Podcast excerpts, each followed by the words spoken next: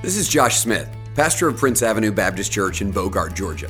Our mission at Prince is simple leading people to trust and follow Jesus. And it's our hope that this sermon would help accomplish that mission.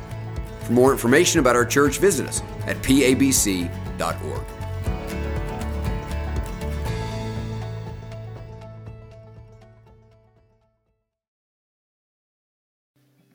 If you have your Bible, and I hope you do, take it and turn to the book of Revelation, uh, chapter 7. Revelation chapter 7. this whole month, we've been talking about missions at Prince, and um, we're celebrating today really a lot of what God is doing through missions here at Prince Avenue. In fact, uh, we just are wrapping up a whole month of displaying and declaring the gospel through a ministry that we call Prince Cares. And through the ministry of Prince Cares, there were some 40 different projects that took place all through the, the month of October.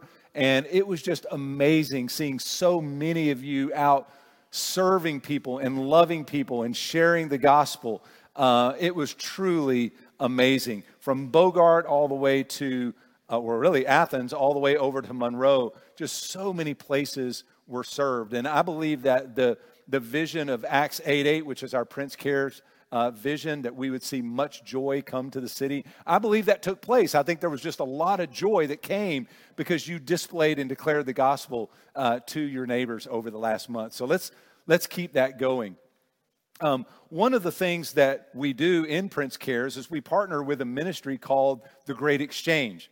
And the Great Exchange is a ministry that goes on to college campuses and using a simple survey engages in gospel conversations with college students. It's a, a simple nine question survey, and it's great because it just opens so many doors and opens so many conversations. One of the questions that is on the Great Exchange survey is this uh, the, the question is, What do you believe is mankind's greatest problem?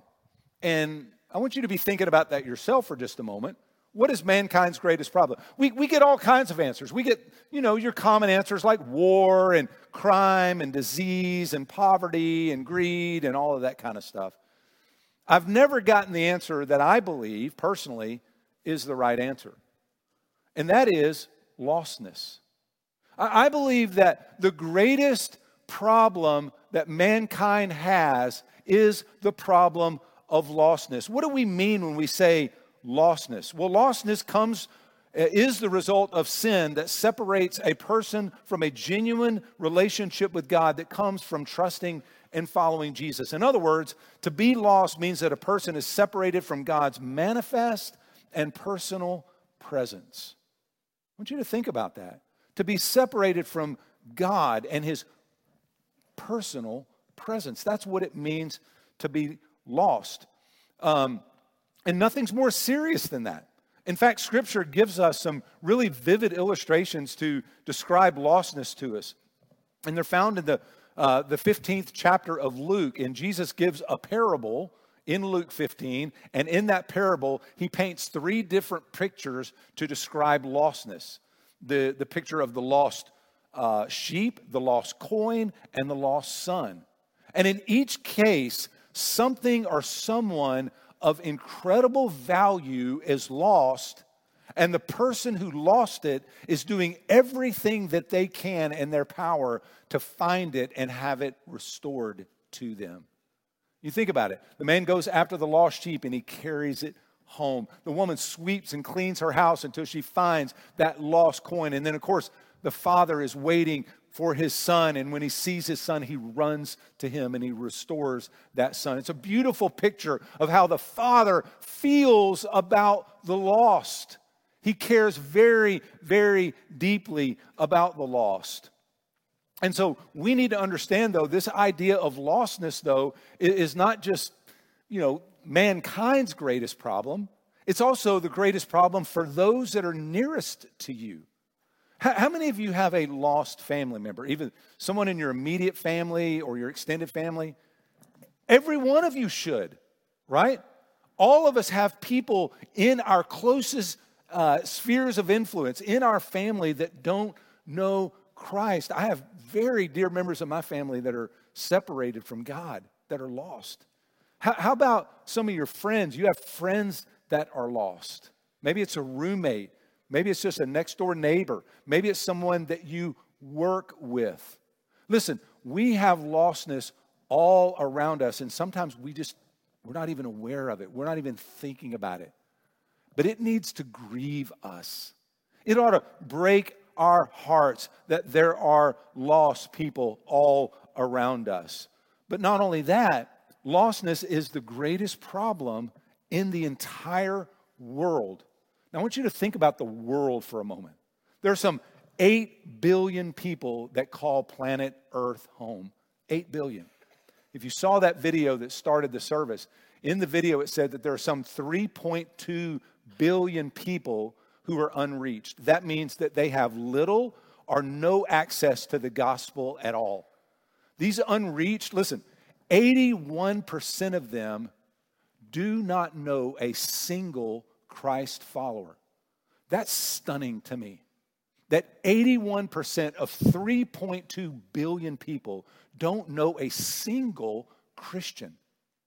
Church, listen, that needs to be unacceptable to us as individual Christ followers, and it needs to be unacceptable to us as a church. And I believe it is for many of us.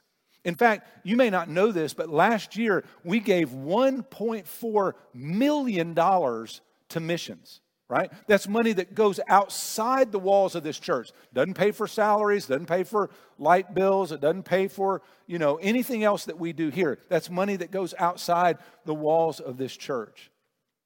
But it seems like to me that even with the amount of money that we spend on missions and even the fact that we take a lot of mission trips and we do things like Prince Cares, I don't know about you, but sometimes I feel like we're losing ground. So sometimes it feels to me like lostness is really gaining ground and growing, and that the gospel is losing ground. It feels like we're not making a lot of traction. But listen, this morning I want to share with you some encouraging news. In fact, it's really good news. First is this we have the gospel, right?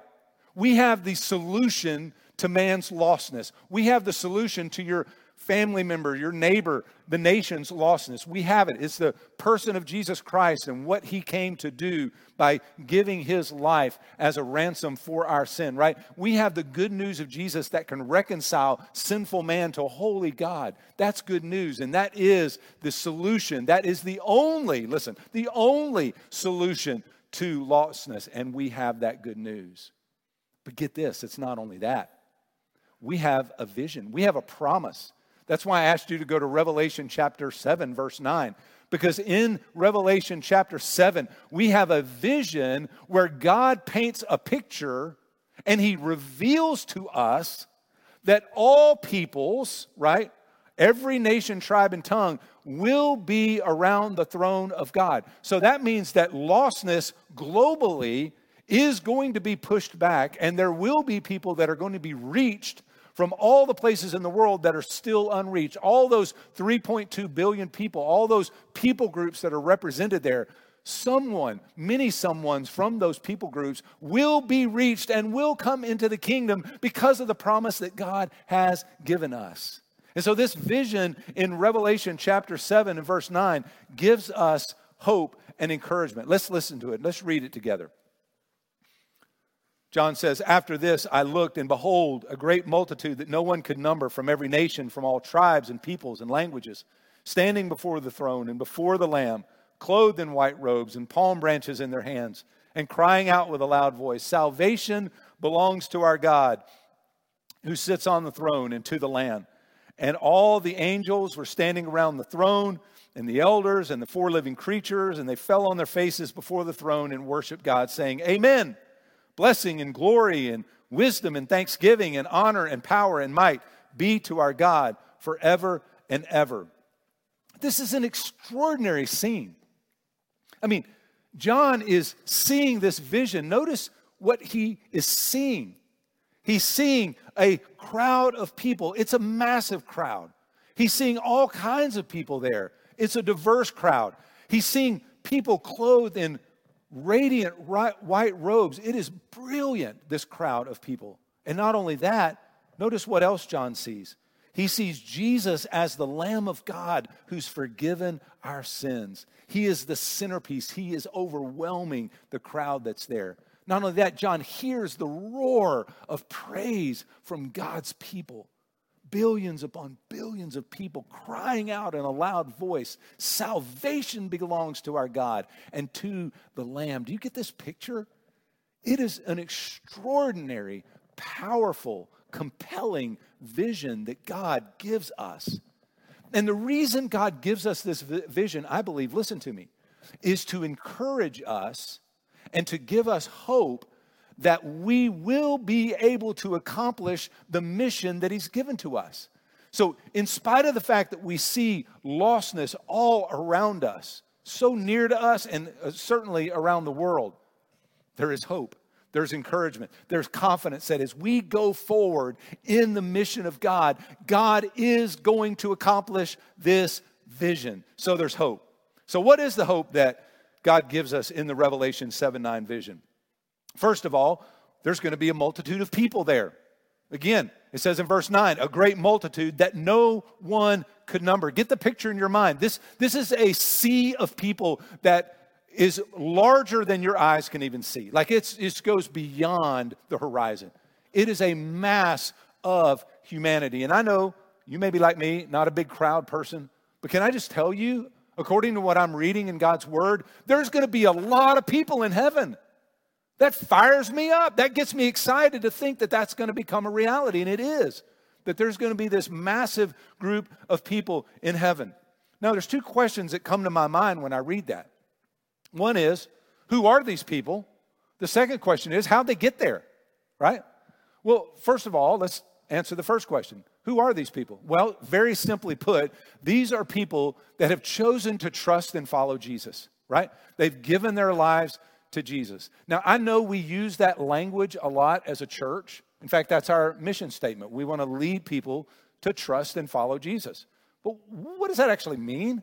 It sounds cool. It looks good on a t shirt. I mean, Adam looked really good in it up in the baptistry, right? But what does it actually mean to trust and follow Jesus? Well, first of all, to trust Jesus means that you recognize your sin, that you recognize that there's nothing you can do to save yourself. And you recognize that Jesus is the only one who can save you. So you look at his perfect, sinless life. You look at his sacrificial death you look at his victorious resurrection and you recognize that what who Jesus is and what Jesus has done is sufficient to save you as a sinner. That's what it means to trust in Jesus. That you're not trusting in your good works, you're not trusting in some religious experience, you're not trusting in even being a good Baptist. You're trusting in Jesus and Jesus alone for your salvation. What does it mean to follow? Well, very simply put, it means you obey him. You do what he tells you to do. You spend time with him. You, you, you obey his commands. You do the things that he's asked you to do. You love the things that he loves and you hate the things that he hates. That's who's going to be in heaven. So let me just ask you for a second. Are, are you going to be there? I, I don't want to assume, right? I mean, I know that you took time to get up this morning, come to church, and you knew this was a Christian church and all those kinds of things, but I don't, want to assume for a, very, for a second that every single person in this room or watching online has chosen to trust and follow Jesus. If you've not done that, can I just plead with you? Do that today. Man, God loves you, right? He wants to forgive you. He wants to change your life. He wants to give you a brand new life, right? And if you'll trust Him and follow Him, He'll do just that. But that's who's in heaven. And if you want to be in heaven, that's what it's going to take for you to get there. But my second question, remember that? How did they get there?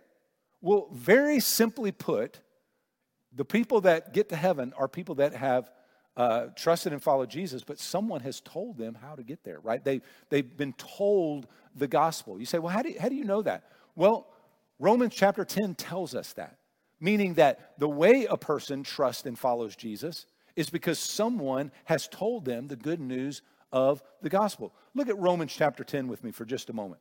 I think this is really important for us to see this. He says in chapter 10, verse 13, For everyone who calls on the name of the Lord will be saved. In other words, what What Paul is telling us here is this is that everyone who trusts and follows Jesus is going to be saved, right? But then he goes on and he unpacks that a little bit more. Look what he says in verse 14. How then will they call on him whom they've not believed? And how are they to believe in him of whom they've not heard? And how are they to hear without someone preaching? And how are they to preach unless they are sent? As it is written, how beautiful are the feet of those who preach the good news. Verse 17. So faith comes from hearing, and hearing through the word of Christ. So, very plainly put, the way we see this multitude of people in heaven is people who have trusted in Jesus for their salvation because people like you and me have told them. Very simply put.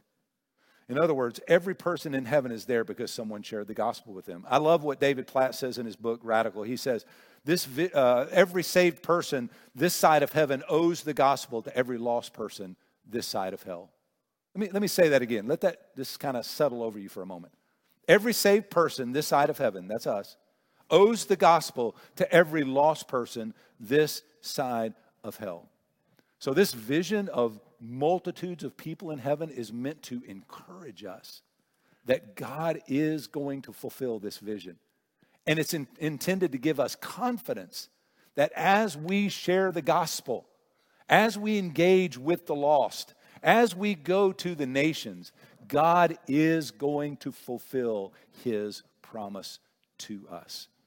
And it's an urgent task. There's something else I notice in the text. Not only is there going to be a multitude of people there, there's going to be a multitude of peoples, peoples, plural there. In other words, there's going to be different kinds and groups of people in heaven. Notice again in verse 9 of Revelation chapter 7. He says, From every nation, from all tribes and peoples and languages. Notice the language, the words every and all. Maybe just circle those words, underline those words in your Bible. Every and all. This is really compelling, this vision.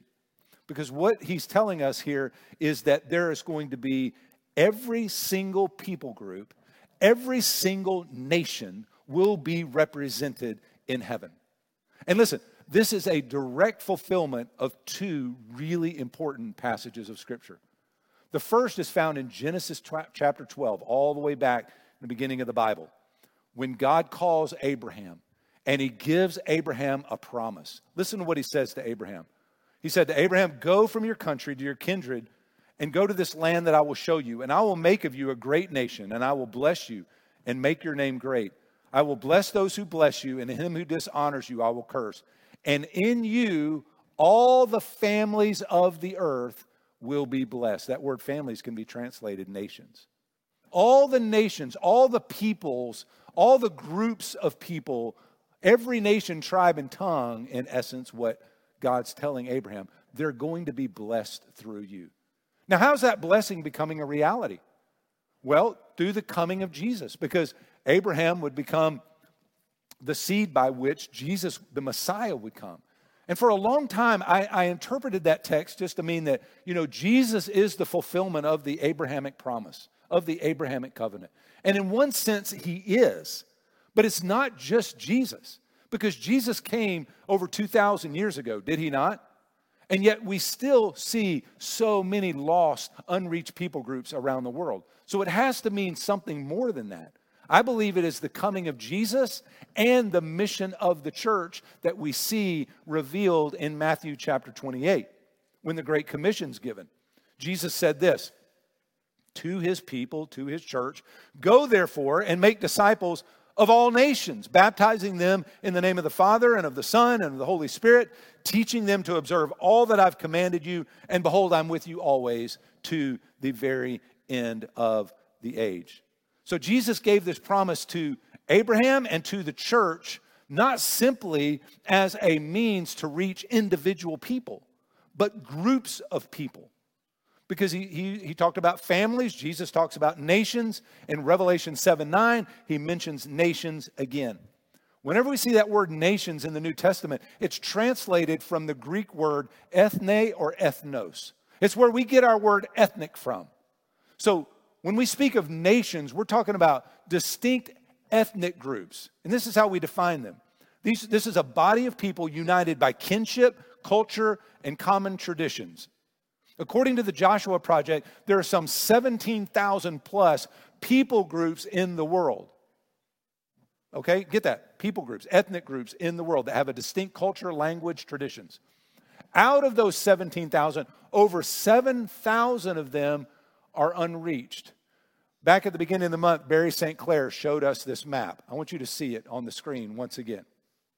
This map shows these dots are not individual people, they're not even designed to be geographical regions as much. Each dot represents a specific group of people, a people group that has a unique culture, language, and identity.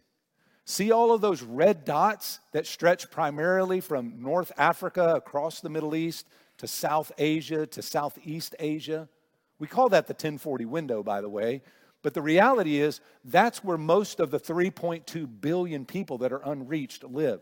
And every single one of those dots are groups of people that Jesus promises will be around the throne in heaven. But what this map tells me is this there's still a lot of work to be done. There's still a lot of work to be done. That's why we go. That's why we pray. That's why we give. And listen, our vision here is at Prince, we want to see individual people in heaven, but we want to see the nations there. We want to see the nations in heaven as well. So, let me give you a third point here out of Revelation chapter 7. Not only is there a multitude of people there, a multitude of peoples there, there's going to be a multitude of joy in heaven. this is an amazing worship service. Listen, I love worship at Prince. There are so many Sundays that, man, just God is so real and God is so present. It's like I just want to put my hands in there. I was telling the earlier service, like, you know, there's some Sundays it's like a one hand type song, you know, one hand service. And then there are other services, man, you got to go two. You know what I mean? It's just, God is just working and you can't, you can't contain it. But imagine this worship service in heaven. I mean, Jesus is the centerpiece.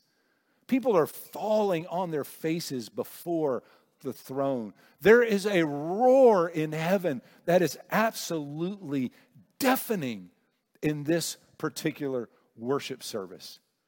And there's an important truth that we need to see about this when it comes to missions.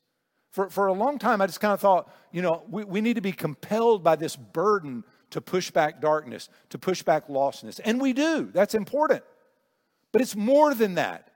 We not only want to see people that are lost be found. We don't only want to see people that are in darkness come to the light. We don't want to just see salvation. We want to see worshipers. We want to see people who are enjoying Jesus both now and for all eternity. And that's this picture that we get in the Revelation 7 9 vision is of peoples and people worshiping Jesus and enjoying Jesus for all eternity. I, I love what Pastor John Piper says. He says this Missions is not the ultimate goal of the church, worship is. Missions exist because worship doesn't. Worship is ultimate, not missions, because God is ultimate, not man. When this age is over and the countless millions of the redeemed fall on their faces before the throne of God, missions will be no more. But worship will go on for eternity.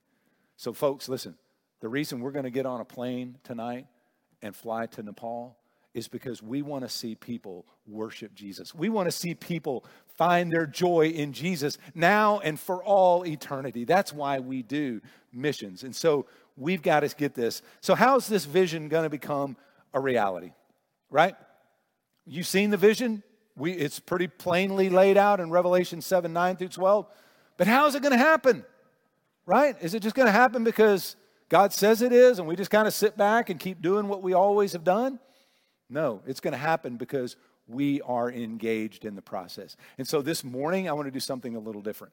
I want to give you an update on five of our active church planting partnerships around the world.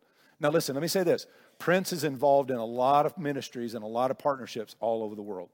So we're not going to have time to talk about all of those things. But this morning, we're going to specifically talk about five different areas where we are actively planting churches. So, you ready to travel with me? Here we go. Our first stop is going to be a thousand miles north of here in the city of Boston. All right, let's go to Boston this morning. The city of Boston has 4.3 million residents. It's the fourth most unchurched city in America. Lostness is revealed in Boston in a lot of different ways. False religion there, mostly through a lack of spiritual interest. There's just not much spiritual interest in the city of Boston. Materialism and greed. I would say another way that lostness is revealed in Boston is just people have this idea that education is a means of identity and success. There are like 62 uh, universities and colleges in the city of Boston. Prince has sent out two missionaries to Boston. Jonathan and Chelsea Mosley are there, and our own daughter, Lauren Pratt, is moved to Boston to be a part of the church there and to serve in that city. Um, in 2017, Prince began a partnership in Boston, and we started sending teams there. And we do like local community outreach and evangelism and things like that just to, to pave the way. And in 2018, September of 2018, a new church was planted in Mission Hill in Boston called Kings Hill Church. Mission Hill is one of the most diverse parts of Boston and home to thousands and thousands of college students. Let me tell you the story of one of those college students in her own words. Her name is Leah. I grew up in an atheist family and moved to Boston for college in 2016. On September 1st, 2018, I was moving into a new apartment in the Mission Hill neighborhood when I was approached by a group of people wearing blue shirts offering to help me and my roommates move into our new building. A week after my move, I had a trip planned to visit my aunt and uncle, and they took me to a worship service at their church that Sunday. Against all my expectations, God opened my eyes to the truth of who He is. The truth that Jesus is Lord and the words of Scripture are true, and that everything about my life would have to change because of this. She goes on to say, I was undone. As I prepared to fly back to Boston the next day, my aunt encouraged me to visit this new church in my neighborhood, the one whose selfless volunteers I told her about. Walking into a brand new church as a brand new believer was a little bit overwhelming. I didn't even know how to measure what Pastor Jonathan said against Scripture. I barely knew the God that I had surrendered to. But I saw something of him in the people gathered in this high school cafeteria, so I stayed. In his immense grace, God led me to the church that would raise me. I was the first person baptized at Kings Hill, taking that step of identification with Christ on a cold January night in a horse trough. I love it, right? This girl that just wasn't looking for God, but God was looking for her. She goes on to say, The course of my entire life has been completely altered in the best way because of the work that God has done in my life at Kings Hill. Listen, church, get this. You're seeing the vision of Revelation 7 9 fulfilled in Boston. And Prince, you're part of it. You're part of that because you've been praying, because you've been giving, because you go. You're part of that. All right, we're going to travel some more. We're going to go on a plane and we're going to go about 4,000 miles south down to South America to the country of Peru. Peru is home to about 8 million Quechua people. Quechua are indigenous peoples to South America and Peru. Lostness is revealed in Peru through indigenous religions, the prosperity gospel, hopelessness, and poverty. We began our partnership in 2019, and we um, began to send teams down there to help plant a church in a small town called Pitumarca. It's a community that's predominantly unchurched or Catholic. But listen, God is at work in Pitumarca. In fact, we sent a team there last July and while we were there, we had the opportunity to have a conversation with a lady named Roberta. Roberta was from a Catholic background. She was just simply selling goods, selling food on a street corner. And we walked up to Roberta just to meet her and ask her how we could pray for her. And as we began that conversation with Roberta and prayed with her, guess what? God began to open her heart. And we, I asked her, I said, Roberta, has anyone ever shared the gospel of Jesus with you? She said, No, never. I said, Do you mind if we do? And we sat there for a few minutes and just shared the gospel with Jesus. Miraculously, God opened Roberta's heart to the gospel. And with tears in her eyes, she prayed and received Christ right there on that street corner. What was so cool about that experience was later on that night, Roberta brings her daughter back to the church so that her daughter could hear the gospel as well. Listen, God is fulfilling the vision of Revelation 7 9 in Peru. And Prince, you're part of that. That's so exciting to me, so cool. All right, we're going to leave Peru and we're going to go about 4,000 miles east to Manchester, England. Manchester is the home of about 2.8 million residents. 25% of the residents of Manchester are foreign born. Many of them are refugees and asylum seekers from North Africa and the Middle East. And lostness in Manchester is revealed in so many ways Islam and other false religions, um, moral corruption, pride, so many different things. By God's grace, we've been able to send two missionary families to Manchester. One is our own Mary Beth Brannon. She was in the first service this morning. The other is Lucho and Lillian Sanchez. Lucho is the brother of Pastor Baca, who is our uh, Prince in Espanol, our Hispanic pastor that is meeting right now over in the tabernacle. And so through these, these individuals, they're serving and they're sharing the gospel in Manchester. We began our partnership there in 2017, and since that time, God has allowed us to start a new church fellowship called Exploring Jesus. They meet every week to study the Bible, to worship, to pray together. Get this in Exploring Jesus, there are people from 11 different nations that are represented in this little church. Can I tell you the story of one of them? His name is Muhammad. Let me tell you Muhammad's story in his own words. I came from Iran, but I'm actually Kurdish. Throughout my whole life, I always thought that Islam was a religion of oppression because my government uses religion to control people when they do not agree. I always thought that there must be something better than Islam. My son ended up leaving for England looking for a better future, and it was very painful to see him leave Iran. but soon after he arrived in England, he would get connected to a group of Kurdish believers at a church called Trinity Community Church in Manchester. This group had a, a group of Kurds that was pastored by Pastor Lucho Sanchez. Pastor Lucho shared the gospel with him, and he was baptized in 2017. And although I didn't understand what was happening with him, I started to see changes in my son. And after a while, he told me he was a Christian. And honestly, I was disappointed. And I cursed him and I wanted to punish him because I did not want him to be a Christian. But during this time, my son began to share with me Jesus' love. And with my family, and despite my complaints about his change of religion, I could clearly understand that Jesus was not simply another religion. I love that. I eventually moved to Manchester myself, where in my new home I started attending Bible studies where I could learn more about God. And one day I understood I too wanted to believe in Jesus as my Savior, as my God. And with the help of my son and Pastor Lucho, my life began to change. I love it. And now my desire is to share with everyone about the love of God. Listen, we're seeing the vision of Revelation 7 9 become reality in Manchester through people like Muhammad coming to faith in Christ. And guess what, Prince? You're part of that. That's so awesome to me.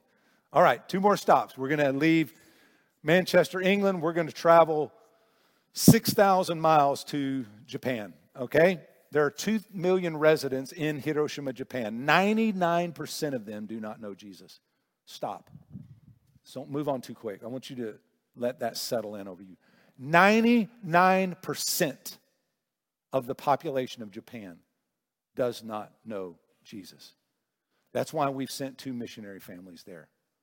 The, uh, the, the OAs uh, are serving in Tokyo, Richard Renee OA, and Michael and Yumi Creed are in Hiroshima. Earlier this year, we partnered with the Creeds to plant a brand new church in this city, this city of 2 million people in Hiroshima, Japan. Started in March of um, this year. They're already running 50 in attendance every week. Praise God. But can I tell you the story of how God's working in Hiroshima? Her name is Yuko. Yuko started coming to Mustard Seed Church. She's 65 years old, Japanese lady. Yuko comes from a really confused religious background. A lot of people over the years have gotten involved in Yuko's life and tried to uh, lead her astray with religious philosophies and ideologies that just uh, are demonic, honestly. But some of the missionaries that were part of the Mustard Seed Church in Hiroshima started loving on Yuko and they started inviting her into their home and they started sharing the gospel with her. And guess what? God opened Yuko's heart to the truth of the gospel. And get this just last month on September 23rd, Yuko was the first person ever baptized in the mustard uh, seed church in Hiroshima, Japan. Amen? That's so cool to me. 65 years old. And Michael Creed tells me, he said, there's so much joy in Yuko now because of her faith in Christ. She is being used of God. And listen, we're seeing the vision of Revelation 7 9 fulfilled in Japan. And Prince, you're part of it. Now let's go to our last stop. We're going to get on a plane and head to Nepal. Nepal. In Nepal, there are some 31 million people that live there. 95% of the people groups in Nepal are unreached, and 95%. Lostness is revealed in Nepal through Tibetan Buddhism, Hinduism, fear, and anxiety. We've sent two missionary families to Nepal, the Woodwards and the McCalmans, that are living there right now. We're actually going to see them this week. We began our partnership in 2018. In 2018, we were asked to adopt an unreached people group called the Naba. We said yes. And I didn't know what all that meant, but what I found out is it just meant that, hey, you're going to pray for them. We're going to, we're going to give resources to see them reached, and we're going to go and do whatever it takes to reach them. Okay? There are about a thousand Naba uh, people living high in the Himalayas. They're predominantly Tibetan Buddhist. They have a lot of ancestral worship, just a lot of fear.